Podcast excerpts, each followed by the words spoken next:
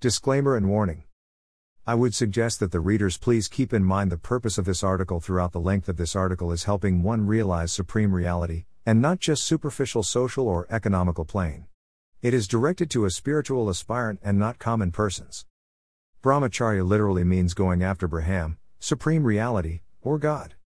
In another context, brahmacharya is the virtue of celibacy when unmarried and fidelity when married. It represents a virtuous lifestyle that also includes simple living, meditation, and other behaviors. In the Hindu, Jain, and Buddhist monastic traditions, brahmacharya implies, among other things, the mandatory renunciation of sex and marriage. It is considered necessary for a monk's spiritual practice. Western notions of the religious life as practiced in monastic settings mirror these characteristics. So, it is clear that brahmacharya is not just celibacy, but it is a method or a tool to attain God, which includes sexual regulation and complete abstinence in case of monks. Now, what does Lord Swaminarayan say about brahmacharya? Lord Swaminarayan has mainly focused on the celibacy aspect of brahmacharya, as it is the need of the hour, and it is an eternal undisputed reality that one requires brahmacharya to realize God. Brahmacharya has two aspects one is the beginner level, which requires serious regulations and discipline, which can be defined as the vow of brahmacharya. The second is the complete brahmacharya, which is the state of attainment, where there is no conscious need of discipline, but the discipline stays on its own due to the accomplished state of the spiritual seeker. Brahmacharya for householders. For unmarried persons. These are the people who are not married because of their young age or any other reason but also are not monks. Hence they remain uncategorized and are usually unaware of their duties.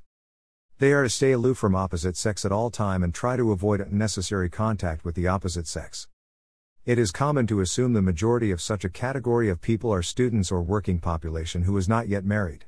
Well, even for them, it is advised to stay aloof from the opposite sex at all times. This includes both boy and girls, no one is exempted. We all know that these are the years when students end up in relationships and ruin their life, emotionally, career wise, and no need speak about spiritually. Spirituality is a matter of discussion when one is serious or even interested in it. In these years, people just want to have fun. But if you trust God, and want to have a better future, try to stay aloof from the opposite sex. Some tips Stay away from such inputs by entertainment media, meaning, no romantic movies, books, or TV series, then I guess pornography is out of the question too. Make sure your mind is not filled with thoughts of an imaginary person with whom you romance, nor an imaginary romance with a real person. Try avoiding the exchange of phone numbers and hanging out outside college slash school hours. Meeting in seclusion is a big no no. Trust your parents and listen to them. Do not have many friends, and try not to listen to your friends who are in relationships. Their words are intoxicating, just as the real relationship is. Read spiritual books and associate with saintly people, and try to talk to your elders about the consequences of your actions. Read spiritual books again so that you are constantly reminded of your duties. Have busy schedule with developing good hobbies, like learning a musical instrument or reading good inspirational nonfiction books. Know that education is your primary objective, so romancing and hanging will not assist you in achieving your goal. A practical approach can be sought out. If you really want to follow your discipline, you will find your ways to stay aloof from the opposite sex. More than anything else, devotion to God and knowledge and association of true saints, and the grace of true saints and God will help you overcome lust. Having other hobbies will divert your mind, but devotion for God and prayers will purify your mind. Both boys and girls need to follow these rules for a blunder free student life, or else the ill consequences are waiting for you, even if you do not want it. For married persons. For a Grihastha male, Brahmacharya constitutes avoiding all women except his wife, abstaining from sexual relations with his wife on days of vrat, and engaging in sexual relations with her only during the appropriate times. Gadhada I, 34. Similarly, the wife, she should develop the sentiment of brotherhood, fatherhood, or a son for all the other males except her husband. Moreover, as per the Shikshapatri, do not stay in seclusion with your daughter, sister, or mother unless there is no other choice. Married people also deserve and have a responsibility to become liberated, and brahmacharya is criteria for them too. It is not that they have an exemption to it. It is a notion that householders are free from brahmacharya, but no. Their rules may be different, but they have to be an ideal devotee to attain God. God is not partial towards householder or monks. Both of them have to be ideal in their disciplines. Marriage is all about fidelity and loyalty, and it not just on the woman's part, even men have to take this aspect of marriage seriously. If there is complete trust between the two partners, the marriage life is smooth and you set a good example for your kids. The social and sentimental benefits of a loyal partner are there for sure, but moreover, it helps one in their spiritual life too. If both of you can take a vow to be loyal for the sake of spirituality, it can bear fruits beyond compare. God appreciates integrity, and being loyal in marriage takes serious integrity.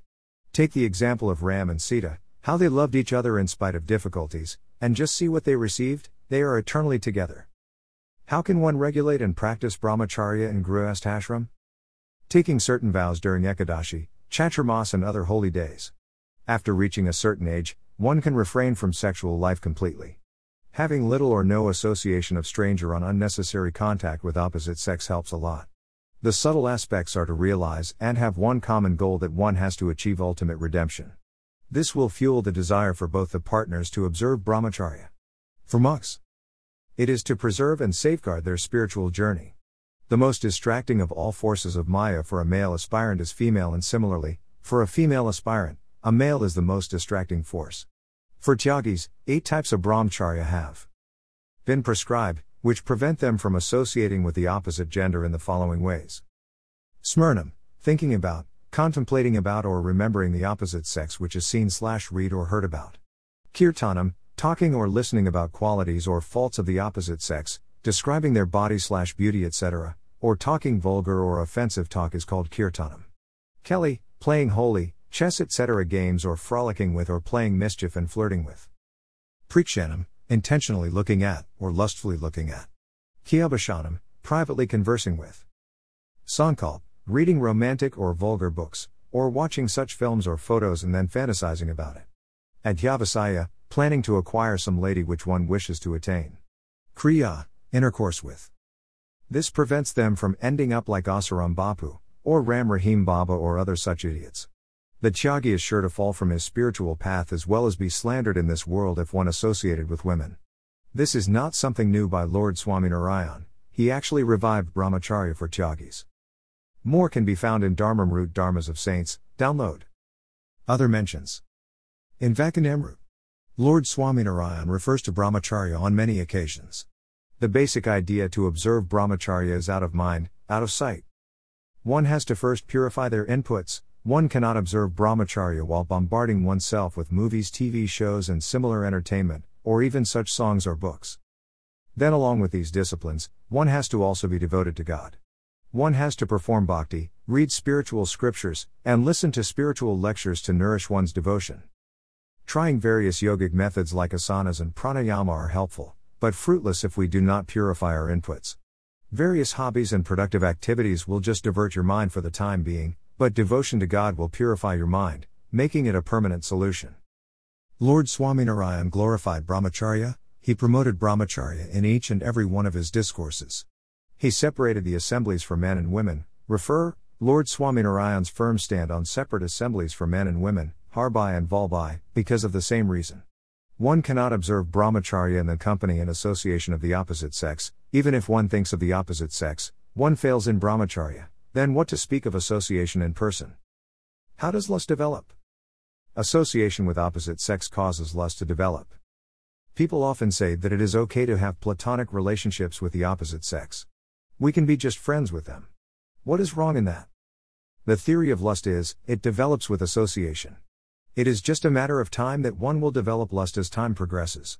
You might cover it up with a sweet word called love, but it is lust because if it would have been love, it would make you a better person and it would be singular and eternal. We usually have multiple partners, maybe over time, but since we keep on changing them, therefore it is not love. It is not that we can associate but without lustful intentions, but with association, lustful intentions will germinate and cause a lapse in discipline.